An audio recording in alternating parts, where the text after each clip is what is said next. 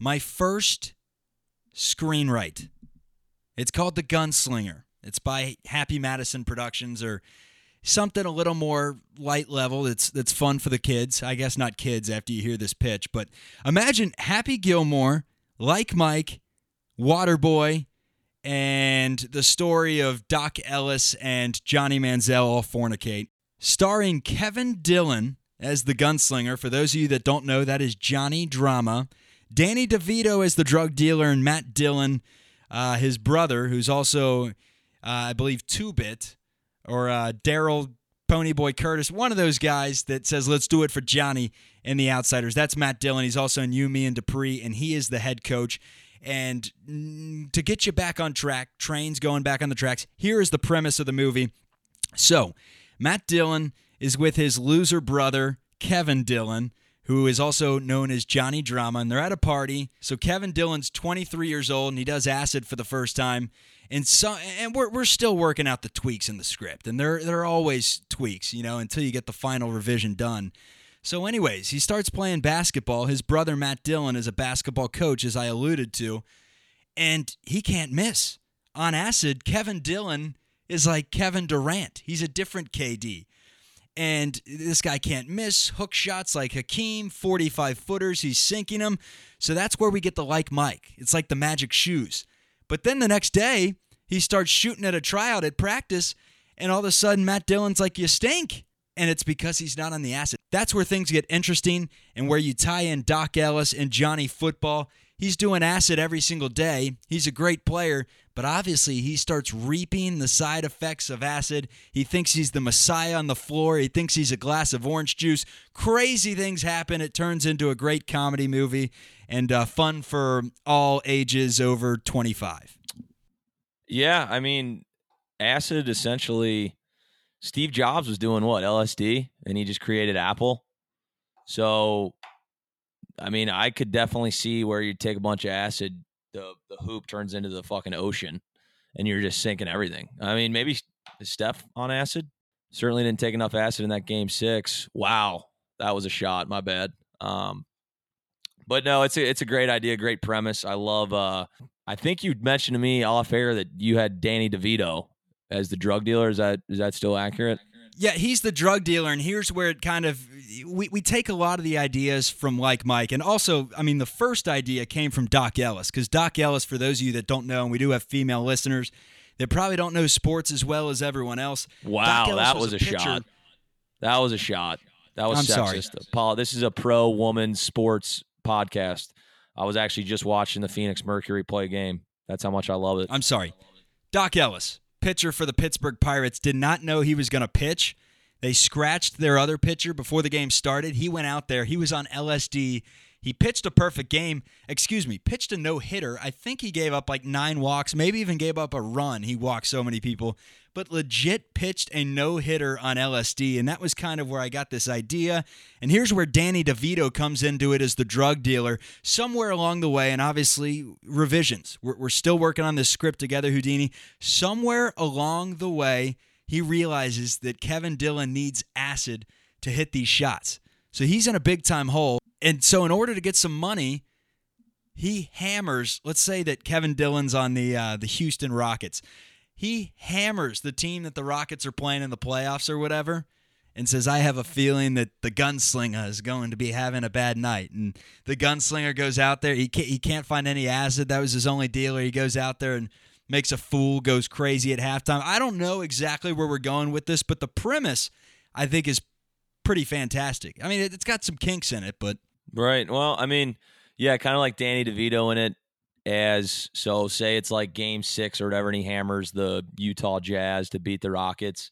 So Danny DeVito, as the drug dealer, he actually takes all of the acid in Houston. He just takes it all. He's like, there's only one way to stop this guy. I got to take all the acid. So he ends up taking all the acid. And then at one point, he actually ends up suiting up for the Jazz in the second half. And then he starts, like, he puts up like 80 and a quarter. Danny DeVito does. And and then we can kind of workshop how it ends or how I mean maybe it, in the fourth quarter all of a sudden you know KD the real KD finds some acid and he can take it and then it's more of like an acid battle off with Danny DeVito and uh, Kevin Dillon. So it's basically like these guys are just getting higher and higher, and they still they're starting to shoot full court threes, like right when the ball inbounds, they're just doing a hook shot, draining it. I don't know, but I I, I don't know if you like where that direction, but that's something I kind of just workshopped. I feel pretty good about it. Yeah, maybe when he's going up head to head against DeVito and DeVito's on all the acid, he need he takes some mushrooms because he can find those, but not acid. And after he takes the mushrooms, he just has a full on breakdown. He sucks at basketball and he's higher than a kite. Yeah, no, I like it. I like it a lot. That could be very interesting. Uh, Kevin Dillon, Danny DeVito, acid off in the NBA. Um, I think that'll you could pitch that. The PC crowd won't like it. Uh, it's going to be tough with the you know as the anti-drug podcast with the you know a lot of the moms that listen to the show who have young kids looking to play basketball they're going to hear this they're going to watch the the gunslinger movie because everybody knows all you do to get into rated r movie you buy a ticket to fucking toy story, toy story 4 but all the 12 year olds are running right into gunslinger they're sitting front row they're asking their buddies where they can get acid because they got to make the sixth grade b team tryouts coming up and it's going to turn into I mean, there's going to be a lot of kids addicted to acid. That's all I'm saying. If you're fine with that, I am. Okay, so maybe it doesn't turn into a feature length movie, but how about a TV show? I mean, it, it kind of reminds you a little bit of Brockmire. It's got some of the same characteristics. Yeah, it's kind of yeah, it's a little Brockmire. It's a little Black Mirror ish. Um, it's a little you know like Chernobyl type, maybe even a little bit of Game of Thrones in there. So I could see this being an HBO spot, hundred percent. What about you? Do you have a full length feature film planned out off the top of your head? Do I have a full length feature film planned out on the top of my head? Um, yes. As everyone knows, you should always be ready for somebody to ask you that question and have that pitch because you don't know how many times you're going to get that opportunity. But I do, I do have an idea. It's very, it's very similar to yours, almost identical. But I want to save it for next week. Kind of tease that and then drop my my movie idea uh, next week. And it's time for some listener questions. This one comes in from Twinkie Franklin, all the way down in Lake Charles, Louisiana, and it pertains to the Sandlot. Really good question. He says, "How does Scotty Smalls go from the laughing stock of planet Earth to accepted?" After catching one fly ball, and it doesn't make sense, Houdini. Just about everyone but Benny the Jet Rodriguez, they're tormenting this kid. He can't do anything right. He falls over on his ass when he tries to catch a fly ball. He throws it in and spikes it into the ground. He holds his glove up he hits it right into the leather, and all of a sudden he's the coolest kid on the block. Hey, fly balls are actually they're harder than they look. I'm not sure if you know this or the, the listeners know, but I did play uh, two years of very high level knot hole baseball in grade school. And essentially our percentage of fly balls that were dropped was upwards of 90 to 95 percent. Um i mean literally every time a fly ball would go up you're supposed to initially backpedal so it doesn't go over your head because it always looks short but it isn't. We would just sprint forward and the ball would go about you know 30 40 yards over our heads uh, you know a single would turn into a, a triple or a home run every single time um, so I see where this is. It actually is difficult. I do recall playing left field, I believe. So we're bottom of the seventh. Uh, we're playing like the I don't know. They're, they're like the makeshift like Red Hawks, like Jack the Miami logo. We're playing these guys. Um, we're up one, I believe. The bases are loaded. This guy cranks one to left field, which essentially is a game winning knock because we don't catch fly balls. It's just not something we did. Um, and I'm running in there. I'm misjudging it completely. The ball ends up just kind of sticking to my glove, a little basket catch. It was fucking incredible. And I hit it, and my coach sprints out to left field, gives me a hug. My dad screaming, "That's my boy! That's my boy! That's my son! Um, We're going to beat ups!" Yeah, and that's why I think uh, he became, you know, the the hottest guy in the town. I was, you know, paraded through school. I got on everyone's shoulders. All the hottest chicks wanted to date me after that. So I was the kind of the king of the king of the neighborhood for about a week after that miraculous uh, fly ball catch. And you're right though, batting everything. I didn't swing the bat once for a whole season. I'm not kidding. My on base percentage was like 900 though. You think people are throwing strikes and knot hole baseball, Chuck? They're not. Absolutely not. But what doesn't make sense to me is the amount of confidence that Scotty Smalls gained after catching this one fly ball that he didn't even have to move for. I mean, you, you saw the the scene prior. He he spiked it into the ground like he was fricking Drew Bledsoe in a two minute drill, and then next thing you know, he's throwing in a Yasiel Puig you know, gunner to the plate. It doesn't make any sense. He did that in one day. There's no way that his stepfather was doing anything to help him overnight. He didn't have any TikTok tutorial videos. And then he turns into a respectable baseball player overnight, starts catching fly balls, and he's part of the team. And it's it's one of the most miraculous turnaround stories I've ever seen. Scotty Smalls, how he goes from laughing stock to just uber confident after catching one fly ball. So to me, that's what sports can do, Chuck. It's more than sports, you know? Confidence is oozing in everyone. Sometimes it just takes one big time play to unveil it. Next question. This is from our very own Dan Murphy, the tax man. He got involved. He says, Is it okay to still be the drunkest person in public at age 26? Thoughts on that? Uh, this is something I've been kind of experimenting with back and forth. Is it is it okay? Maybe not. Is it is it necessary? Yes, I'd say in some circumstances. But I mean, like this weekend, I went. Me and uh, you know, listener Ken went out to Tempe, Arizona State, and that's always interesting. But it's summertime, so there's like no one there, so you can kind of be the drunkest guy there because everyone else is like your age too. But once you start, you know, you're blatantly older than everybody, and you're just shit canned. Um, it's a tough look. I don't know what your thoughts are on it. Well, here's the issue I have now that I've turned 26 is one of my least favorite things in life and I run into it all the time. I break the seal way too early in a given night. And there is no worse feeling in life than trying to have fun, but you have to go to the bathroom. You have to take a massive piss and it just ruins your entire life. I mean, you're right on that. Especially some of these bars will have one like a single bathroom, like a single toilet bathroom. I'm like, what who the who's the asshole that designed this bar? And I mean, even worse than that, I have just anxiety that that I, I have a massive fear. I don't know if they've come up with a technical term yet of having to shit while I'm out. Like that'll ruin a whole weekend. Like I'll immediately just Uber home. So I'll sit on the toilet for like four hours before I even go out, just to make sure we're all clear in that department. Because that you can't shit at a bar either. I mean, that's literally I think it might be illegal in some states. I think when it comes to being the drunkest person in public at 26, 26 is an age where we all kind of hit a crossroads in life. It's no longer the every weekend sprint, it's more of a marathon, but you have those weekends where you relapse and you feel like it's 2015 again. I'm going to go with why not? There's nothing wrong with it. Absolutely live a little, have some fun. Yeah, if you don't do anything too stupid, you'll probably be good. I mean, you can come to Scottsdale and be drunk in public. It's not illegal. So um, yeah, twenty, the late twenties. Like I think once you hit like twenty six and you keep going older, like it's just uh, it's probably the worst part of your life because you're like you can't really act like you're like twenty anymore. You're not. You're certainly not in college, but you're not like old yet. Because by the time you're thirty, I think it's just like a given. You're like, well, I'm fucking washed. And then twenty six to like twenty nine, you're just you're fighting it. You're like, no, it's just like like you're hitting all your buddies up who are getting married like trying to like pregame with 40s and they're like well i actually my like son's baptism is tomorrow so i, I gotta be going to that. I can't go you know to the bar from 6 p.m till 3 a.m that's what you say lay off the shots just have a few white claws.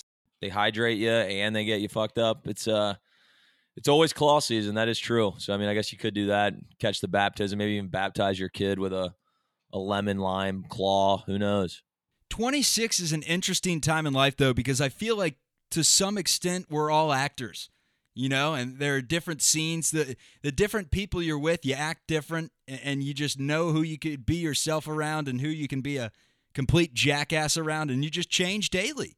I mean, I can't be the only one.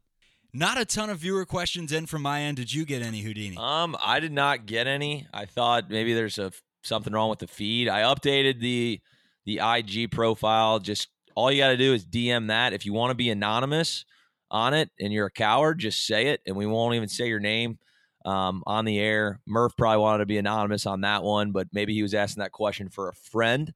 who knows? But yeah, just shoot a question through the DMs and we'll uh we'll answer it on air for you. Instagram at the Chatter Podcast. All right, so we'll use our pivot foot we'll change it over to how about bring it back and throw it out. I will start things off and we'll do it uh, reverse of how we typically do it. Throw it out. This one has to go. The notion that you have to tip every time you buy a drink, I swear, for overpriced drinks, I have probably surmounted five grand in tips over the last three years. Okay, so I mean, are you closing your tab every time you get a drink and then tipping on each drink, or what are you doing? I mean, there's there's a lot of times where yes, I am not opening up a tab and I'm tipping two bucks each drink, and by the end of the night, I've gotten five Miller Lights for twenty five dollars and spent an extra seven dollars in tips. I mean, that's the thing. You got to. It's kind of a you know, double edged sword. You got to you got to keep the tab open so you can just tip once. But once you keep the tab open, there then you probably jump into an eighty percent chance you just leave the card there because some is that I don't know how it is in uh, Kentucky, but out here they they never give your card back. They keep it, which is just fucking awful for anybody who you know is the drunkest person at age 26 at the bar. You forget your card. So it's that's the key though. You just got to keep your tab open and then tip once, and then it's not that big of a deal. So I mean, I'm just talking in general when it comes to tipping. They don't do a ton for you. I mean, sometimes they they don't even take a step to grab the beer. They just pop the tab, and you're always.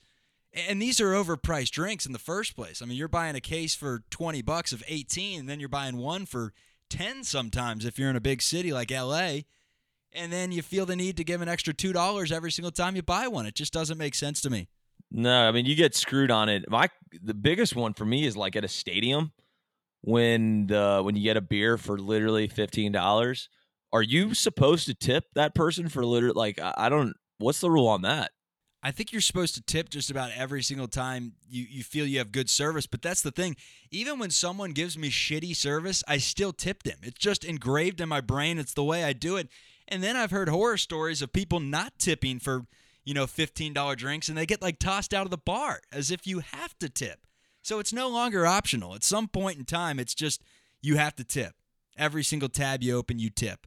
But the older people don't. My dad doesn't. He says, screw it. I'm already paying overpriced.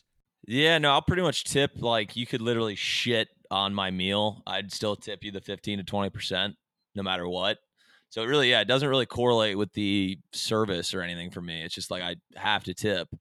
Um, but yeah, you're right. I remember. Um, I guess we'll keep his name anonymous in Chicago bar when he got good buddy. He does some really good work in the accounting field. He um he got like five fireball shots for like it was literally like 120 bucks, and he was he was shit canned. Um, and was like furious, didn't tip, and like he rips the shots, and immediately a bouncer just grabs him, walks him out, and throws him out of the bar for not tipping on fireball shots. That should be illegal. Hundred percent illegal. There's nowhere in the Declaration of Independence where it says that you have to tip every single time you buy a drink. It's BS. It needs to be brought up at the next Senate meeting. Um, it's just, it's got to go. It's my throw it out. Well, it's because the isn't it essentially like the owners aren't paying the bartenders shit, so they basically force you to overpay the bartenders? Like the owners like, all right, we'll pay you four dollars because God forbid we pay you fucking ten. Um, and then we'll just make the customers actually pay. It's a great business model. I'd love to start a like a a company where basically all of society just feels the need to pay them more than I'm paying them. That's a great business model. I don't hate them for it, but that's bullshit. You're right. I, I that's a good throw it out. We haven't had a good one in a while. That's a good one. Tipping. Fuck it. Ubers on tipping? No. Absolutely not. That was the whole point of fucking Uber was to not have to tip and like deal with that weird thing. And now they're like basically I asked like the Uber driver um, that I work he I work with and he does Uber on the side. And he's like, Oh yeah, like if you don't tip, that's bullshit. I'm like, Well, check my rating, dude. That's why I got a two point four. My favorite thing is how when you're in an all-inclusive resort in Mexico, Dominican Republic, or whatever, you tip the guy fifteen dollars. He remembers your name, your zodiac sign, your entire family, and whenever he sees you from 500 feet away, he sprints up to you with a drink. Fantastic. That's when you should tip when you're at those all-inclusive resorts. You're right. Those guys will hook you up. You tip a guy, he becomes your best friend. Right. It's like giving a dog a piece of cheese. Don't know. My dog doesn't really fuck with cheese, but that's all right. How about you? Throw it out. Throw it out. I got nothing. Uh, society is just going so well lately that I have nothing to throw out about it. Everything's perfect. We know that's false, but bring something back for me. Uh, bring it back. I recently saw like an old uh an old ad, old cigarette ad, and I want them to bring back just cigarette ads in general. I don't even know what they can like a cigarette commercial with the the camel. I want that to come back or uh what was the Mar like Marlboro man? The Was that one of cowboy. them? Yeah, yeah. Like I, I need the fact that they don't have cigarette commercials anymore is just so dumb. Like they're like essentially Americans are so stupid that if we advertise this, they will do it. They will buy more of it. Um, and I just want to see like McConaughey leaned up, basically the dazed and confused character ripping a a Camel Light. I mean, obviously it would work, and I would buy you know packs and packs of Camel Lights, but I miss those those old commercials. They were sweet. it just is interesting to me how these cigarette ads are the devil's work and then you look at these alcohol commercials and true the actors aren't drinking at all in the commercials but they're everywhere like what is the difference alcohol is terrible for you There is no difference. I don't. It makes no sense, and like it, it's all kind of runs with the like at McDonald's they outlawed the people at McDonald's They you, want to supersize that for a quarter? Because because literally everyone was like oh fuck there's no way I like I can't not supersize it if they ask. So everybody was just getting everything supersized and like the diabetes epidemic was tripling just because you, they could refuse they weren't capable of saying no to a supersize we all have the characteristics of Derek Zoolander and male models from Zoolander. You're a monkey, Derek. Dance. Okay. You know, it's just, it's one of those things. We're so obedient. It's why we tip. God, it is. But why male models? Houdini says bring it back, and I say bring back steroids in baseball. I want guys hitting them 550 feet. I want Bonds looking like a milk dud and jacking it into the steroid sea, the uh, Bonds Bay. Give me those days. I'm tired of 45 home runs being exciting. I mean, there was a time where you'd come home from school, see McGwire hit 65 and 66, Sosa hit 62 and 63, Bonds hit 64 and 65, and then you had guys like Giambi hitting 60. I mean, the best part was like guys who just sucked were were like on a shitty year they they just hit 40 dingers. Like and it, it was hilarious how people acted like they didn't it wasn't blatantly obvious. If you look at some of the stats of these guys, like one of the guys would have like seven home runs the year before and then all of a sudden jacks 60 homers or like 55. Everybody knew everybody was doing roids and everybody loved it. Bud Selig just turned his head the other way and he said it's it's the steak and eggs these guys are eating.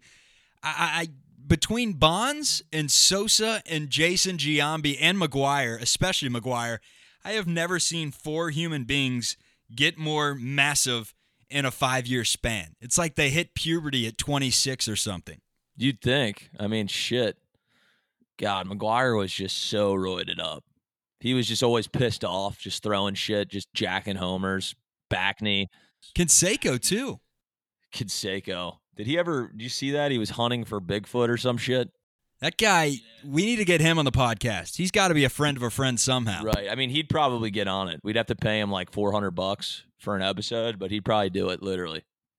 So I'm gonna. I'll have um, I'll have our unpaid intern Eric uh, Teff reach out to Jose's people, and then uh, we'll probably let's guarantee him on in the next you know month. You'll get uh, we'll get Jose Canseco, no doubt in my mind, Jose Canseco. That's us calling our shot. and we'll catch Bigfoot. So, for my first innovation station last week, I said that we need cots in airports, and you have a pretty good one yourself. Yeah, I've been thinking about this for a while. Um, currently working with multiple investors to kind of raise some capital for this idea. Um, and it is essentially it is a low budget um, way to golf. So you know, bag of iron or you know irons these days, you're looking at you know three four hundred bucks. The drivers two hundred, bags one hundred fifty. I mean, you're looking at people are like carrying around you know eight hundred dollars worth of shit and you know lower class you know middle class you can't you can't be spending $800 on you know johnny's golf team when he you know is shooting 144 on a nine hole course. It's just not right. He's going to grow out of them anyway. Same shit. So this is a low budget golf bag, right? Or not bag, the iron. So get this, it's called Snap Away Golf. All you have is three clubs total, right? And you have your iron, you have your putter, and your driver. And on the irons, you can actually unscrew the head of the club. So say it's a five, you unscrew it, it actually snaps in and out. All you do is go into your little, I guess you have like a one of those man pouches around your belt, and you go in there, you pull out your seven iron, you snap it on. So all you have is the heads of the clubs on your waist belt, right? And those three shafts. How about that? Call it uh yeah, call it like a Walmart aways golf clubs, sell them at Walmart for like forty nine ninety nine. So, you know, now little Johnny, you don't have to be fucking Bill Gates to let your son play uh, you know, Dunham. You don't need a full set. I love that. Uh, what what are the cons? Because there's got to be something. Um, it's pretty foolproof, except for you know, I think maybe the most expensive part of the club is actually the head of the club, not the not the shaft. So that would put a you know a pretty big wrench in the system. But it, and you know how much honestly, without hauling around that, you know how much scoliosis uh, golf bags cause the youth. Chuck, do you even know that stat? Thirty-two percent. It actually raised up in the last year. So, so essentially, this is going to solve that too, because all you need is a little pouch. You don't need to carry around, you know, two hundred pounds of pure iron. So it's really changing the game, and I think that's going to be a big part of it. We're going to get you know backed up by science and medical doctors. I already have a few of them that are really on board for this. Um, but yeah, essentially the cost might be the biggest issue, but that's something we'll deal with later. Every uh, every set you sell, you're fifty dollars in the hole. So yeah, it's going to start off tough. I'm going to be sleeping on couches, sleeping at my grandma's, but Snapaway will pick up once we just hammer the market share, take over the game and soon enough you'll see somebody on the uh, on the tour using them. This has been the Chatter at the Chatter podcast on Instagram. The content is going to be flowing. Until next time, for Chuck, I'm Houdini. Excuse me. For Houdini, I'm Chuck. Have a good one.